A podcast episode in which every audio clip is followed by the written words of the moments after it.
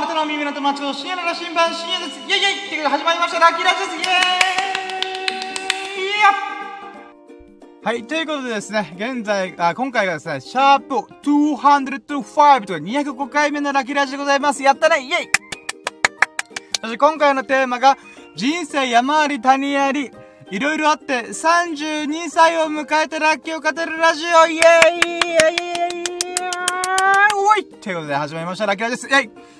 ということでね、うーん、32歳になりました。弱い32、13、うん、13イヤー、この世、この世に、あー、あ、この世に生まれ落ちて32年でございます。いやー、30年間いろいろありましたね。あ ーで、32歳になりましたよ。うん。まあ、もうほんとは、Happy birthday to me, Happy birthday dear to me だよね。はい、ということで、まあ、32歳になっちゃったよと思いながらね。うーん。まあ、い、うーん、まあね、子供の頃は誕生日とやった大人に近づいてる、イエーイやったぜ、二十歳超えた、イエーイ。お酒飲める、イエーイ。とかそんな感じで思ってたけど、30を超えるとね、誕生日ね、ま、うーん、うーんって感じ。本当に、うん、うん、うん、32ですね、みたいな。これがね、どんどん年を重ねると40、50、60ってなったらさ、はぁ、一年一年、俺は死に近づいてるとか思うのかね？わかんねえけど。わか、まあでもね、今んとこ私、人生楽しんでますんで、うーん、32年間生きてきたなーっていうね、うん、思い出がたんまりな状態で考えれば、まあまあまあまあまあ、幸せだよなーと思うね。うーん。32か、まだ何者にもなってすらいないからね。こっからね、世界の深夜、日本の深夜、沖縄の深夜と呼ばれるようにね、うん、頑張りたいところでございますね。うーん。なんかさ、32の誕生日を迎えて改めて思うのはさ、本当子供の頃、うーん、だと、なんか、本当自分がね、年を重ねたってことで、やっとぞイエーみたいな感じだったけど、なんかね、うーん、深夜的にはさ、思うことがあるんだよね。あ、俺32年間、なんか、生かされたんだな感もある。あのね、なんかね、うん、まあ、年を重ねていろいろなことを知って経験したから気づくこともいっぱいあると思うけど、今更ね、32歳になってやっと気づいたことがあるんだけど、なんかね、生かされたんだな感はある。うん、最近になって。うん。あ、僕はね、130歳まで生きるつもりが、人体の限界が130歳らしいから、130歳までバリバリ生きて、その瞬間にパッて消えるって思ったんだけど、だから、今32になったから、あと98年あ、合ってるよね。98年だよね。うん。98年後に死ぬんだけどさ、なんかね、うーん、32年生きたこともまたそれはよろ、なんかすごいことだよなーって今更ながら思う。うん。こんなボンクラでさ、遊ぶことしか考えて楽しむ人生は祭りだーみたいな。Life is festival! とか思ってる、うん、チャランポランな僕がさ、32年間よく生きてこれたよなーって思うわけよ。うん、ほんとね、あの、家族とか、親とか、兄弟とか、うん、友人とかにね、知人とかにいろんな人に助けてもらって、俺32年間生きてきたんだな。まあ、その、人間関係だけじゃなくて、な、さらに言うなら、もっと広い視野で見れば、森羅万象、ありがとうだよね。うん。もう、 All thing、luck、thank you みたいな。うん。なんだっけ、 All thing じゃねえ。なんだっけ、すべてのことなんだったっけな？ That's、that's is all だったかな？まあ、とりあえず、すべてのものにね、なんか、生かされたんだな感がある。そして僕は130歳まで生きるんだろうなって勝手に思って根拠のない自信だけどね。なぜか知らないけど、俺はあと198年生きるわと思ってる。うん。てか98年生かされるんだろうなともちょっと思ってる。うん。自分で生きる気満々だけど、あ、俺98年まではずーっと生かされるんだろうなと思ってる。うーん。なんかワンピースのルフィばりにそう思ってる。うん。儲けたみたいな。なんかも、あれなんだっけ？なんか、儲けみたいな。やっぱ生きた儲けみたいな。なんか、そんなシーンがね、確かあったんだよ。あ確か、同系のバギーに首ちょんぱされる寸前に雷が降ってきて、あれ、生きてた俺みたいな。うーん。なんか俺、130歳の瞬間までそうなってる気がするんだよな。うん。謎の自信だけど。うん。まあ、これ何が言いたかったかさっき言った通りに、あのね、生かされた。うん。32年間生かされたんだなと思うんだな。ていうか、俺人生でね、あと、なんか1、2回ぐらい死んでると思ってるから、うん。なんか、めっけも、あと、今、3回目ぐらい人生、やり直してる感じがする。謎の、謎のあれなんだあの話、頭とろけるような話、朝から申し訳ないんだけど、なんかね、そんな感覚があるんだよね。あ、俺1回死んだわ。あ、2回目も死んだ。あ、3回目、あれ？なんか、マリオでさ、1期、2期、3期とかあるじゃん。ライフポイントみたいなのが。うーん、あれがね、あ、俺3個、3個持ってたっけ？みたいな思ってる。うん。で、3個目以降はもうないと思ってるから、だからね、この3個目を活かしきって、えー、130歳まででね、あのー、死ぬことがない状態で何度か駆け抜けたいね。うん。だからね、えー、マリオでない1の一面、うん、ワンステージの一面で、あ、やばい、もう1機死んじゃった、みたいな。うん、で、2機目ぐらいでなんか2ステージの一面まで行ったけど、うん、そこでも、あ、やっちゃった、やっちゃった、みたいな。うん。で、こっから僕はね、クッパ倒すまでは一回も死ねないなと思ってる。うん。わ、な、な、謎の例えだけど。うん。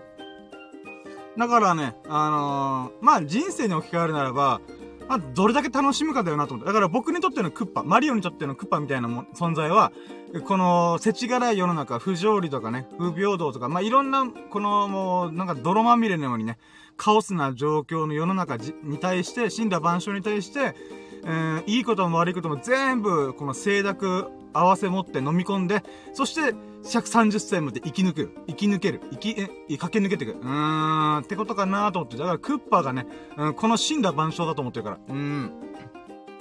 ごめんね、なんかほんとなんか変な話してんなって自分で思うんだけど、まあ、ちょっとね、32歳にしてね、ああ、俺生かされてるんだなーっていう気持ちがちょっと強めに感じた日々でございました。ああ、そうね。うん。なんかこれオープニングトークで話すつもりじゃなかった。もう普通に喋っちゃったね。うん。まあいいや、はいじゃあ行きましょう。やろうども、準備はいいかよーそろ深夜の新聞プレゼン、ささやかな日々でラッキーを語るラジオ、略してラッキーラジオ、Here we go! Tonight! はい。ということで、あなたの鼓膜に狙いを決めて、えー、な、ラジオ、イェイはい、ということでね、うん、毎回これを言っております。何度も何度も言ってますが、まあ、あなたの鼓膜にね、あなたの鼓膜をぶち破って脳みそガタガタ震わせられるラジオをいつかしたいと思って、そのつもりでいつもこのジングルっぽいものをやってます。はい。でね、あのー、今日もね、あの、二日ぶりのラキラジということで、二日三日ぶりくらいかな。うん。まあ、一日、え、金、あ、えー、月曜日と火曜日か。うん。月曜、え、月曜日、今日、今日火曜日？え、待って。え？俺今、ん？曜日感覚がバグってる。ちょっと待って。今何日だ？ちょっと待って。自分でも言って、あれ？あれ今日何日？みたいな。あ、今日水曜日だよね。あはいはい、オッケーオッケーオッケー。オッケーオッケーオー。ライオーライ。はいはい、えーとね。えーと、月曜日と火曜日のラッキーを振り返っていこうと思います。イェーイいやーっていうことでね。じゃあまずはね、月曜日。月曜日のラッキーは、まあバイトでした。うん、バイトでしたね。あ、そうね。それで言うならば、あー、僕ね、あのー、もうこのラッキーラジオしょっちゅう語ってるって申し訳ないんだけど、何度も語るんだけどさ、今んとこ僕動画頑張ってんだよ。うん。YouTube と TikTok を頑張ってて、まあもちろんね、ほんと、あの、応援してくれてる人がいるのとっても嬉しいんだけども、なかなかね、こうフォロワー数というか、チャンネル登録数が増えない。つまり、あんまり人を喜ばしてないんだわな。世の中に価値を提供してないんだけども、それでもね、毎日毎日動画を上げるようにしてんだよね。それが15秒でも30秒でも5分、1分でも5分でも15分でも何でもいいから、とりあえず何でもいいから動画を上げるっていう風にやってんだ、毎日。で、今のところね、あの、ショート動画系で、まあ、今、毎、毎、あ、毎月ね、えー、1ヶ月か。1ヶ月毎日動画投稿できたわけよ。うん。で、そっからね、じゃあ2ヶ月に突入しましたけど、まあ引き続きね、毎日投稿何でもいいから動画アップするっていうことを、まあ取り組むんです。取り組んでるんですが、えー、月曜日はね、バイトがあったんだよね。で、バイトの前に、あ、何の動画あげようかなと思って、もう編集も終わった動画が2本ぐらいストック作ったから、まあそのうちのどっかアップしようかなと思ったのよ。思ったんだけど、アップする寸前に思ったわけよ。本当にそれでいいの？深夜っていう風にもう一人の僕が囁く、囁くない？うん。深夜本当にそれでいいの？みたいな。なんか、うん、な、な、なになにって急に自分、もう一人の自分に、おい、で、なになにって思ったけどさ。うん。君、日曜日に花火の撮影したでしょ？うん、したよ。それをアップした方がいいんじゃないの？って囁くわけよ。もう一人の俺がね、もう一人の深夜が、何なんか怠けてんだよ。なんか、なんか、この琉球開演祭っていうのがす、日曜日にあったんで、あの、えーと、沖縄県の宜野湾市にあるコンベンションシティっていうところで、あコンベンションセンターか。うん。ってころで、琉球開演さん、開演祭っていう祭りがあって、それの特徴が、花火大会なんだよね。で、花火大会で、1万発、あの、打ち上げる、打ち上げ花火があるっていうことで、それの動画撮りに行ったんだよね。うん。で、それ撮ったはいいんだけど、まあ、い、1時間ぐらいあったんで、1万発って恐ろしいよね。1時間ずーっと打ちっぱなし。うん、恐ろしいなと思うから。だから、どう、ずーっと動画をさ、あの、カメラ片手に iPhone を上に向けながらずーっと1時間ぐらいずっと持っとくみたいな、もう、なんか、あれこれ何かの仏像修行かなと思うぐらい、うん。あれ、仏になるのかなと思うぐらいしんどかったんだけど、まあ、それを乗り越えて、よしじゃあこの動画も後で編集しようと思って、まあまあ来週とか再来週とかにアップできればいいかなと思ったの。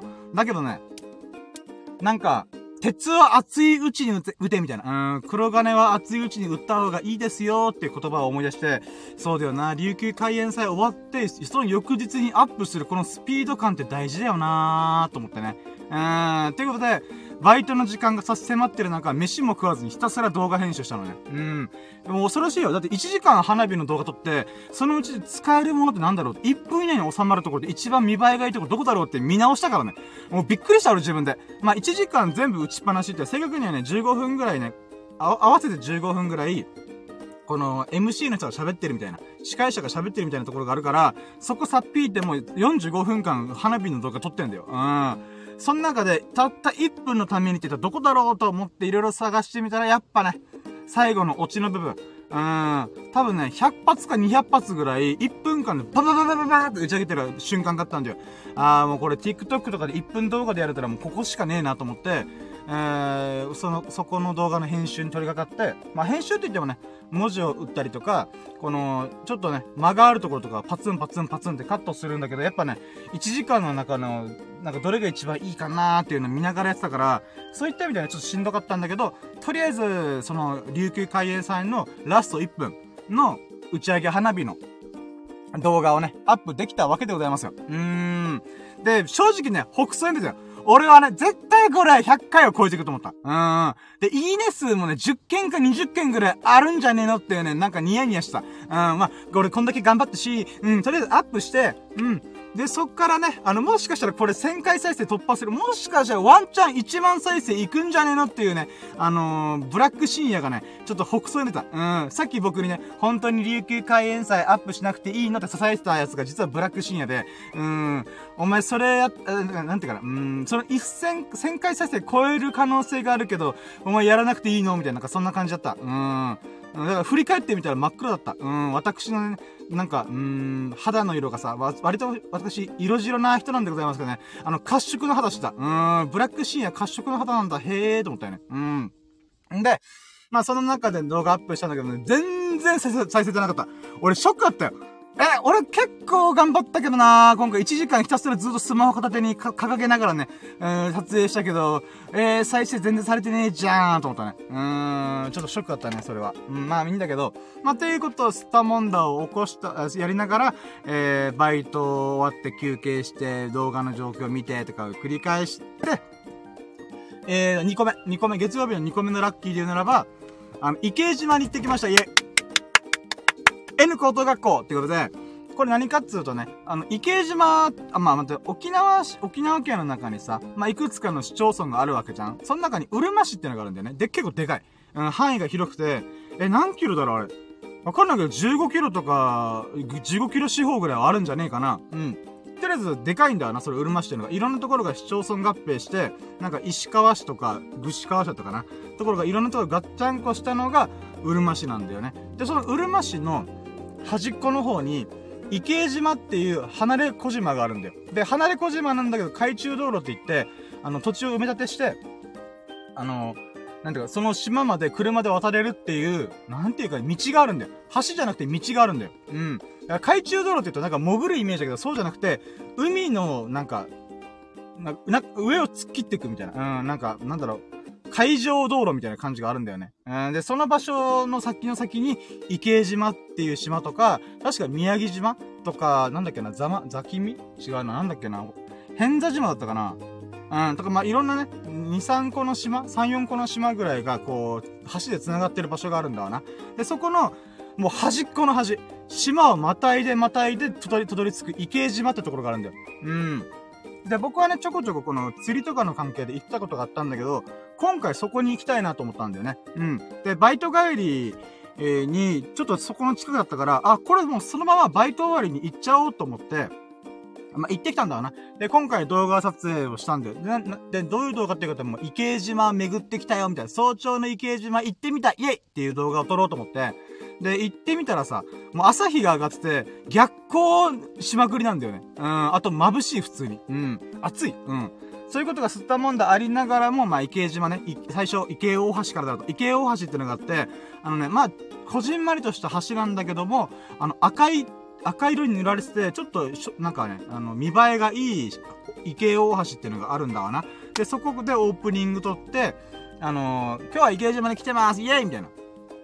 で、ホリエモンが関わった N 高等学校っていうところに行ってみようと思いますっていう風に言って、オープニング撮ったんだわな。で、これさ、ついさっき気づいたんだけど、N 高等学校ってあれ、ホリエモン関わってたっけってもう一回調べ直したんだよ。そしたらね、一切関わってなかったの。俺びっくりした。え？みたいな。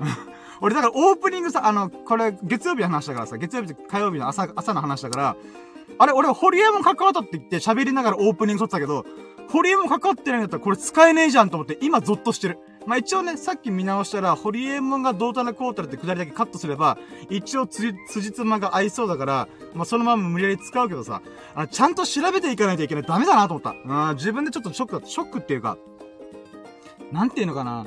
あのー、まあ、下調べ大事と思った。うん。だから、もし下調べをしないのであるならば、当たり障りじゃないことを言った方がいいなと思った。うーん。いや、これね、ちょっと勉強、勉強っていうかね、あの、改善、今後改善していこうと思ったポイントの一個だわな。うん。ホリエモンは関わってはいないけども、N 高等学校っていう通信、ネット、ネえインターネットと通信教育、通信制教育を使った、えー、角川とドワンゴ、ニコニコ動画を作った会社がガッチャンコしてガッチャンコしてっていうか、まあ、共同でプロジェクトで建てたのが N 高等学校なんでね。2016年、もう今さっき調べたばっかだからめっちゃ覚えてたけど、2016年ぐらいに開校して、今から6年前だよね。で、6年前に開校して、今現在で確かね、えー、学、生徒数が合計2万人超えたのかなうん。たった6年で、まあ、通信教育だから2万人超えるってなかなかの規模じゃん。うん。で、ホリエモンがどう関わったかっていうと、N 高等学校っていうこのインターネットと通信制教育を使ったものがとっても面白いっていうことで、別の同じようなコンセプトで、ゼロ高等学校っていうのを作ったんだよね。うん。だから、N 校とゼロ校っていうのがあって、それが全く違う主催者なんだよね。うん。N 高等学校は、あの、角川、角川書店とか、角川映画とかのあの角川とニコニコ動画を立ち上げたドワンゴっていうところが、あの、共同プロジェクトで作った、日本初のインターネットと通信制教育を作った高校。で、それを元に作ったのが、ホリエモンが作ったのがゼロ高等学校なんだよな。あー。だからね、これをさ、動画の中で喋ればよかったんだけど、もう今じゃもう撮り終えた後だからもうなんもないよね。うん、なんも言えない。うん。はい。まあまあ、で、そこを撮影しながら、あとはね、この池島の漁港とか、あ、これね、エビスさんっていう僕の友人が言ってたのが、この池島の漁港って、あの、やっぱ、住んでる人が少ないっていうことと、あとは、なんていうかな、うん、大規模な漁業の場所じゃないから、海が、海が綺麗なんだよ。港の海って汚いことが多いんだよ。なんか藻がついたりとか。だから漁業で、この海の人たちが、こう、魚とかさばいて、そのまま海に投げ捨てるとかがあったりするから、結構、あと、漁港だからさ、あの、潮の巡りが悪くなるから、汚れが溜まりやすいんだわな。えー、なんだけど、この池江島の漁港は、すごい綺麗だよっていう風に聞いてたんだよね。なので僕も、あれ？その目線で見たことなかったなーと思って今回見たんだよ。うん。で、マジで、あの、この漁港のさ、海底までがさ、普通に見えてた。うん。これも動画で撮ったか、まあ分かりづらいけど撮ったから、ちょっとこの、今度のとか楽しみにしてほしいんだけど、その漁港なのに関わらず、この海底まで、まあ数メートルなのかな？うん。普通に見えるんだよね。うーん。あ、惜しむ、惜しかったのはね、早朝に行ったから、やっぱ日の光がね、ちょっと弱かったから、こうなんていうか、横から光が差し込んでるから、これね、例えば上からだったらもうちょい綺麗だった。あの、お昼間、昼間の太陽のって真正、あ、真上にあるじゃん。真上から、こう光がね、海底に突き刺して見れば、もっと綺麗に見えたんだろうなとは思うんだけど、それでもね、朝の段階で普通にね、海底まで見えてたから、お、すげえと思って、エビさんが言ってるとほんとじゃーんと思ったね。うん。とか、あとは、サトウキビが、えー、あ、この池江島っていうところがね、農業がね、盛んというか、盛んっていうか、まあ、サトウキビがあったりとか、まあそういったものがあって、あと、ヤギとかもいたね。うん。飼われてるヤギとか。うん。ヒージャーって沖縄の方言で言うけど、まあね、ヤギ、まあ、ヒージャーがいたりとか、あとはね、この池島に灯台があるんだわな。うん。で、灯台ちょっと行ってみようと思って行こうとしたら、なんとね、あの、灯台に続く道がなかったんだよ。え、歩きかよと思ってびっくりした。で、しかも歩きのところにチェーンが書かれてたから、ええー、これ業者の人どうやって行ってんのと思ったけど、まあ、とりあえずね、あのー、この池島のさ、名所を巡ろうと思ったけど、全くなかった。うん、なかったって言ったら失礼かもしれないけど、N 高等学校映すじゃん。池江大橋映すじゃん。で、漁港映すじゃん。終了なんだよね。あ、まあ、あと、サトウキビとかさ、その道、なんか田舎の道っぽいもの撮影したけど、無理やり撮影したけど、あと、灯台が使えなかったから、え、あと何があるみたいな。で、伊計ビーチ。あの、伊計島に入ったらすぐのとこに伊計ビーチと大泊ビーチっていうのがあるんだけど、どっちのビーチも、あの、チェーンがかかってて、入れなかったんだよね。まあ、早朝過ぎたっていうのもあるんだけど、だからね、あのー、せっかく、なんか、 wonderful な、 beautiful な nature がいっぱいある伊計島ですよっていう風に紹介しようと思ったら、うーん、全然ネイチャーが少ないっていうね。うん、少ないっていうか、うーん、まあ僕がね、早朝に行っちゃったからしょうがないんだけど、から農、農業的なものが多かったね。うん。あ、でもさ、これ動画で映してないけど、まあここだけのちょっと裏ば、裏話っていうかね。で言うならば、あの、池島って本当に遠いんだよ。うん。この車で行くならば、えー、那覇の、那覇空港、じゃあ観光行くぜって言って、那覇空港到着しました。そこからうるま市までにまず1時 ,1 時間ぐらいかかるんだよ。で、そのうるま市に入りましたっていうタイミングから、池江島までたどり着くのにって、また40分ぐらいかかるんだよ。だから約2時間かかるんだよね。遠いぜと思って。うーん。なんで僕が住んでるところからしたらめっちゃ遠い。1時間半ぐらいかかる。うん、遠いなーと思って。で、これって逆言えば現地住民もそうなんだよね。この主要な、なんていうかな、うん、場所に行こうとするとそれぐらいかかるから、なんつうのかな、こう、なんていうか、隠れ家的なホテル？うん。もう本当ね、沖縄が好きな人じゃないとここ来ねえだろうなっていうところなのに関わらず、ホテルがあったりとか、あとはね、なんかこの各会社のなんか工業会社っていうのかな？そういうところの、なんか実験場みたいなのもあったりした。うーん。でね、この宮城島っていうところもあったりするんだけど、そういうところは確かね、あの、プラント工場になってた。あのー、例えば石油とか天然ガスとかの、そういうでっかいでっかいタンク、うん、とかが置かれてるような、使い方されてるんだよね。うん、なので、なんていうかな、伊計島って、まあ僕はね、さっき beautiful な nature がいっぱいありますぜとか言ってたけど、実際のところで言うならば、どちらかというと、工業島なんだよね。工業が盛んっちゃ盛ん。なのかなーと思ったりする。うーん。だからちょっとね、個人的には不思議な場所だなっていうのを改めて思った。なんかそんな中、とか、なんか畑もあれば、工業のこの実験場みたいなのがありつつ、ホテルも一応あったり、で、その中にビーチがあったりとかするんだけども、なんかね、昭和感もあったりして、うん。あと、なんか、ガジュマルとか、あと、なんていうか、歌き歌きっていうのがあるんだけど、あ、これ、多分沖縄の人しかわからんと思うけど、歌きっていうのが、なんか、沖縄の土着的な信仰？うん。があって、例えば、火の神、あ、火の神とかで火の神っていうのがあるんだけど、そういったね、沖縄ならではの土着信仰、あの、神様、土着の神様がいる、沖縄に根付いてる神様がいるんだけど、その神様を拝むための場所が歌きって言うんだよ。うん。そういったところもあったりするんだよね。で、その歌きはまた面白いよ。だってさ、歌きなのに関わらず、神社の鳥居があるんだよ。俺、これはね、結構不思議なんだよね。だって、歌、神社の鳥居っていうのは、神道系な、あ、これこの話長くなるけど、ちょっと走ると、まあ、あの、この鳥居っていうのは、あの、神社とか天皇直結の神道っていう宗教、宗教の、あの、象徴の一個なんだよね。うん、敷地の前に、この門としての鳥居っていうのがあるんだけど、それと歌木がガッチャンコしてんだよ。つまり、に、沖縄の土着文、土着信仰と、神道系のものが、ぐっちゃぐちゃになってんだよ。か、チャンプル宗教になってんだよな。うん。それもまた面白いなと思った。だからね、おそらく、70年前の戦争、国家神道とかの時代の時に、この、沖縄の土着信仰とかも、この神道の中に組み込まれたとか、まあそういった背景があるんだろうなと思ったりね。うーん。まあまあそういった意味でもね、なんか、ちっちゃい沖縄だなと思った。僕はね。うーん。なんか、この池島とか、その、うるま市の肌猫島っていうのが、うーん、そうね。うん。なんか、日本のコンパクト版、日本列島のミミニチュア版が沖縄なんだよ。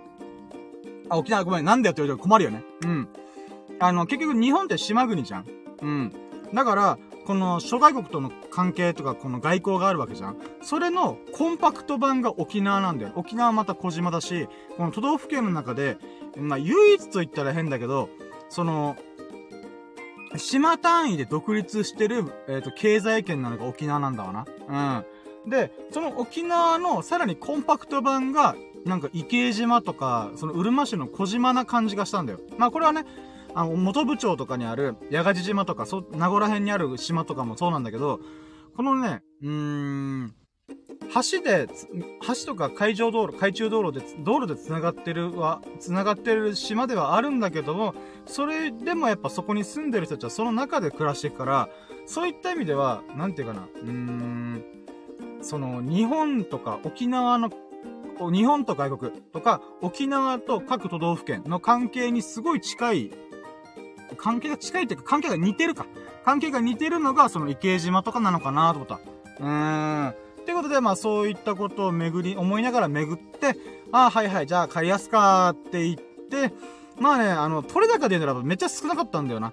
なので、どうしよっかなと思って、もう帰りの途中になんとかね、この、海沿いの場所を見つけて、そこで、あの、締めの動画撮りました。うん、池島じゃないところで締めの動画撮りました。うーん、池島ちゃうんかいと思いながら、うん。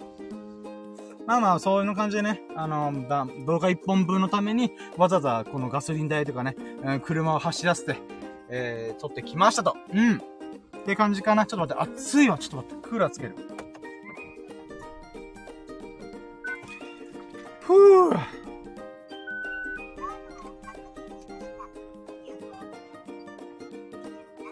あ、そう。でね、さっきも言ったけども、えー、っと、僕はね、火曜日か。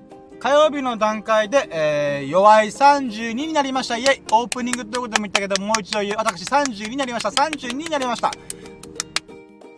で、えー、まあ、32になって思ったことはさっき冒頭でも言ったんだけど、32年間生きてきたとか年齢を重ねてきたっていうよりも、なんかね、もう一個感じるのは、32年間何かに生かされてきたんだなってていう感じがする。もちろんそれはね、あの、家族とか親とか兄弟とか友人ももちろんなんだけど、なんかね、死んだ万象的な感じうーん。なんかね、人間だけじゃなくて、なんかね、私はこの、なんか、That is all みたいな。うん、すべてのものになぜか知らないけど、生かされた感がある。うん。まあ、あくまで僕の中の主観的な話なんだけども、まあ頭がとろけるような話かもしれないけども、なんかね、自分一人で生きてきたっていう感じがあんまないんだわな。うん。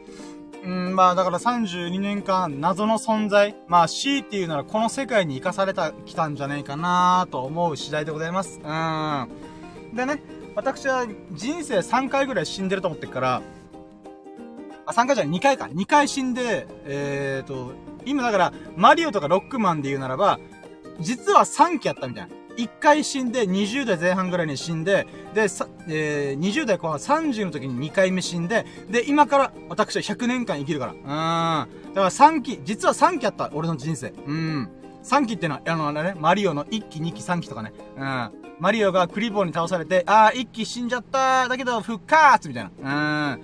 キノコ食べて復活みたいな、そんな感じの1期、2期、3期で言うならば、私1期、2期は、まあ、終わったけど、ラスト3期。うん。ラストかわからんけど、ラストのつもりで3期を生きるつもり。うん。で、そっからね、98年間生きるから。130歳ちょうどまで私はね、生きる気満々だから。人体の限界超えてっから。うん。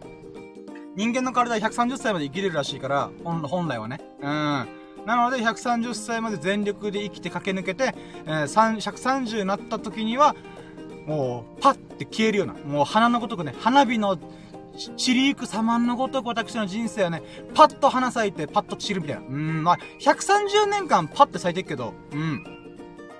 まあまあ、そんな感じでね、思った上で言うならば、まあ、だからね、私あと98年後に死んでんだよな。うん、だって今、誕生日迎えて32ちょうどなったから、そっから、えー、98年後。あー、長いね。98年後かーとかも言うから。うーん。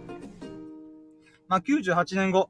えー、どんなまあ、どんな僕になってるか全然想像つかないけど、少なくと言えるのは、人生めちゃくちゃ楽しんでるだろうなと思う。うん。もうね、私はラスト3期。うん。3期目の人生に関しては、もうね、楽しんでなんぼ。人生は娯楽。Life is Festival 祭りだと。うん。祭りだと思うし、エンターテインメントだと思うし、楽しまないと損だよねって思ってる。うん。だからそのつもりで、ここから98年間生き続けるんで、そういった意味ではね、じじいになってもね、うーん、楽しんでんだろうなと思うわ。うん。まあ、そんな感じで32歳になったんでございますわね。うん。あとはね、なんだろう、32になった後に、うーん、あ、そうだ、動画、今日の動画もアップしました。今日の動画はこの前作りためておいた、えー、あれだよ。あれだよ、あれだよ、あの、セスキっていう、あの、僕のね、あの、椅子がさ、カレー臭まみれだったんで、臭かったのめっちゃ。やばと思って。で、これは僕がスキンヘッドだから、この椅子のさ、背もたれのところ頭が当たる部分があるんだけど、そこがね、直に皮膚に触れてるから、よりね、あの、人よりも臭くなりやすかったらしくて、で、それでね、セスキ炭酸ソーダっていうアルカリ性の洗剤があって、あの、人間の皮膚の汚れっていうのは、あのー、酸性らしいんだよな。うん。なのその酸性の汚れを中和するためにアルカリ性のスプレーでかけることによって、匂いが中和されると。うん、じゃあやってみようって言った動画があるんだよね。うん、それを今日アップしました。で、これね、悲しいことにさ、再生回数はめっちゃ早かったんだよ。300再生ぐらいパンっていったんだよ、TikTok 上で。うん。残念ながら、いいねが全くついてない。うっそーと思ったけど、俺結構この動画作るの頑張ったけどなと思ったけど、まあまあそれはしょうがないと思った。確かにな、あのー、クソ汚ねえ、なんか椅子をただ綺麗にしましたっていう動画じゃそんな伸びねえかと思って。うーん。まあそんなことありながらも、まあ、まあとりあえず今日の、今回の動画また頑張ったから、これはこれでよかったなと、か自分自身の中で思ってる。うん。でね、それ言い忘れてたやつがあった。あと一個あったわ。あの、さっき池島観光したって言ったじゃん。その帰りにさ、あの、この、うるま、うるま市の、えっ、ー、とね、この、池島とか、変座島だったかな？とか、うーん、そういったところに行くとき、ローソンが一軒だけあるんだよ。うん。その海中道路、ふわーって進んだ後に、その島の分岐点、各島に離島に行くための分岐点の中心に、ローソンがあるんだよ。うん。もうそれ以降はコンビニが見当たらないから、本当にそこで何か、こう、買う、買わないと、もうあとはないみたいな。うん。そんな場所にローソンがあるんだけども、そのローソンで、あの、猫ちゃんがいたんだよな。うーん。で、猫ちゃんがいて、僕はね、あのー、まあ、いろんな理由で猫ちゃんとか、触れ合いたいのよ。うん。それ何、まあ、猫ちゃん動画がバズりやすいからっていう下心もありながらも、シンプルにね、あの、動物と触れ合いたいっていうピュアな僕、ピュアシニアがいるわけ。うん。はあ、動物に触れて癒されたいっていう自分がいるわけね。うん。で、その中ね、マイクは、僕はね、猫がいたらね、割とすぐ動画を回しながら、この、にゃーん、にーんって言いながら、もうこのスキンヘッドの風貌の、このサムネイル見て、こんなスキンヘッドでサングラスかけて超危ねえやつ、うん、すごい怪しいやつにかかると、にゃーんって言ってるわけ。うん。で、その、にゃーおって言って近づきながら、みんな逃げてく。うん、猫ちゃんみんな逃げてく。うん、悲しいねぐーっと、これ、友人のスサノオくんとかはすぐ猫寄ってくるんだけど、僕ね、やっぱ嫌われやすいんだろうね。うん、命に嫌われてるっつって。うん。で、そんな僕なんだけど、このね、ローソンにいた猫ちゃんが、びっくりしたんだけど、僕と目があってすぐに僕に近づいてきて、にゃーって言ってきて、え、何？と思って思ったんだけど、あ、まさかこいつと思ったらもう大急ぎで車飛び降りて、で、そこでね、あのー、動画回しながら、触れようと手を伸ばしたわけ。そしたら、なね、触れるの嫌がるかなと思って、そっぽ向いたと思ったら、なんと、お尻とか尻尾を僕の足にこすりつけてんだよな。うん。甘えてきてるんだよね。うわおと思って。うわわわおやっと来た猫ちゃんと思って。うん。猫ちゃんがね、向こうからね、こう、こう、触れに来てくれるっていうね。あー、ありがたい、ありがたいと思って。で、そっからね、うん、10分15分くらいずーっと猫ちゃんを触って、イチャイチャした。うん、めっちゃイチャイチャした。うん。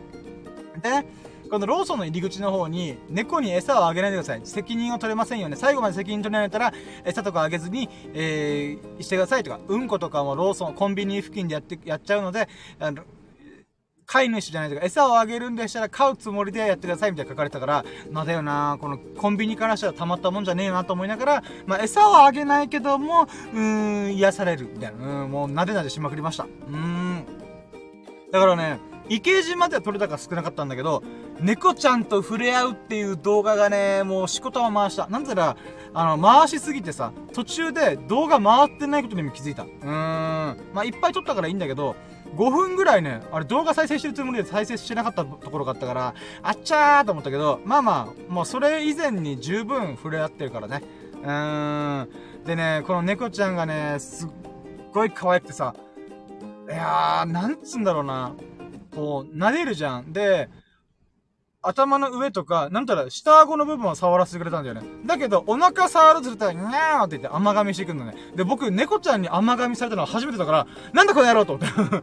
もう、急に怒ったよね。うん。噛んでくんなよ、この野郎みたいな。うん。でもね、そこら辺もさ、ガチのが、か、こう、噛みつくじゃなくて、甘噛み的な感じだったから、あ、やっぱこの子の人になりたいんだなと思って。つまり、このローソンで、あの、餌とかをあげてる観光客とかね、海んちの人が現場の人がいっぱいいたんだろうなと思って。うーん。思わずね、連れて帰りたかったよね。うん。だから連れて帰れないからこそ、もうその瞬間の一期一会だ。と思ってね。その猫ちゃんといろいろ楽し、楽しました。で、その動画もね、近日公開するつもりなので、ぜひともお楽しみにしてもらえたら、ぜひとも TikTok か YouTube フォローしてくれ、チャンネル登録してよろしくうん。で、えー、そんな感じで猫ちゃんと戯れた後に、まあ翌日になって32歳を迎えて、えー、そこから動画もアップして、あ、そうだこれラッキーで言うならば、エビスさんから、あの、仕事のお願いがありました。なので今日水曜日に、ちょっとね、あのー、エビスさんのくる、えー、代行のお手伝いをします。イェで、あとは、あ、これでかかったやつあったわ。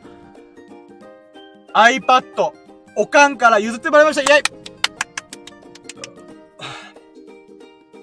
どういうことかっていうと、あの、妹が新しい iPad を買うっつって、もう、え、円安でさ、iPad の値段4万ぐらい跳ね上がってんのに、iPad 買うわっつって iPad 買いに、買ったらしいんだよ。で、妹が持ってる iPad をおかんに渡して、おかんが持ってる iPad を僕にくれるっていうラッキーがあったんだよね。マジでいいのって言ったら、いいよみたいな。ありがとうと思って。で、これの何が嬉しいかっていうと、タッチペンが使えるんだよ。うん。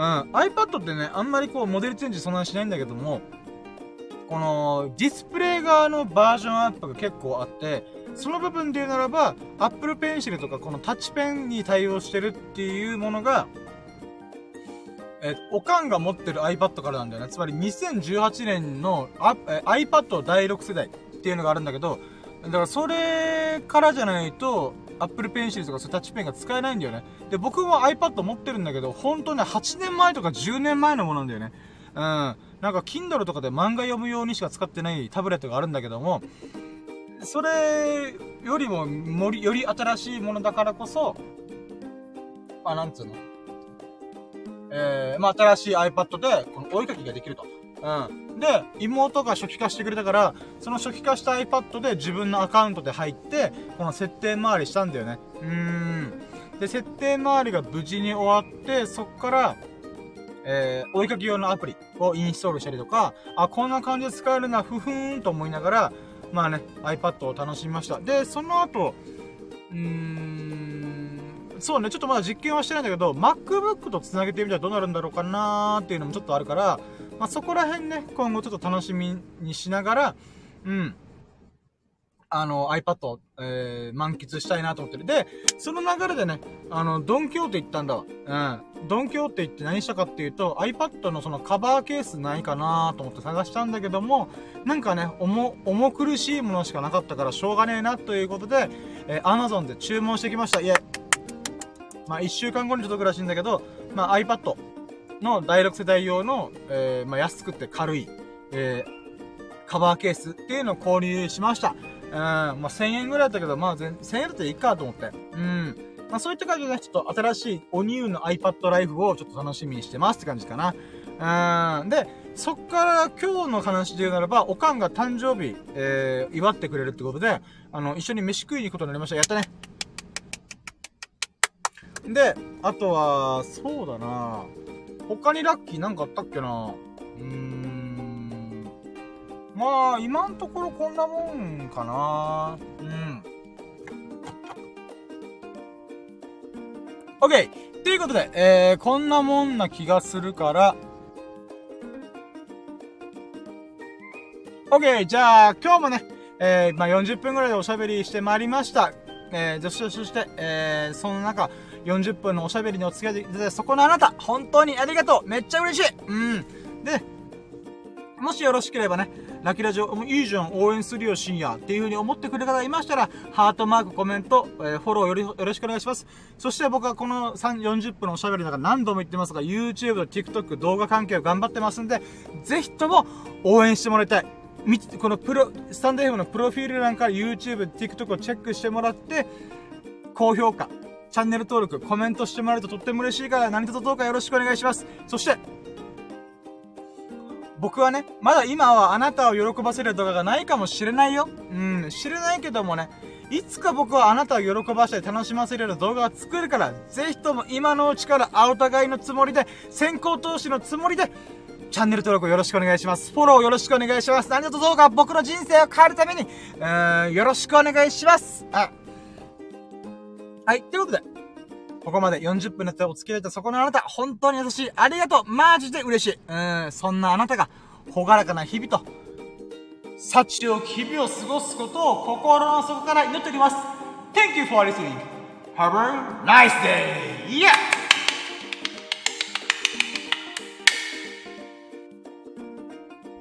はい、ということでね、今回が、シャ今回のラッキーラジオが、シャープ200、205と205回目。205回目のラッキーラジオでございました。そして今回のテーマが、人生山あり谷あり、えー、いろいろあって32歳を迎えられたラッキーを語るラジオというふうにお送りしました。うん。で、まあその中でね、あのー、まあ、そうか、32年間生きてきたと思ってるけど、生かされてきたのかもしれないなっていうか気づきっていうかな、学びっていうか、自分の中で、そういう感覚がちょっと芽生えてきたことがとっても嬉しかった。うん。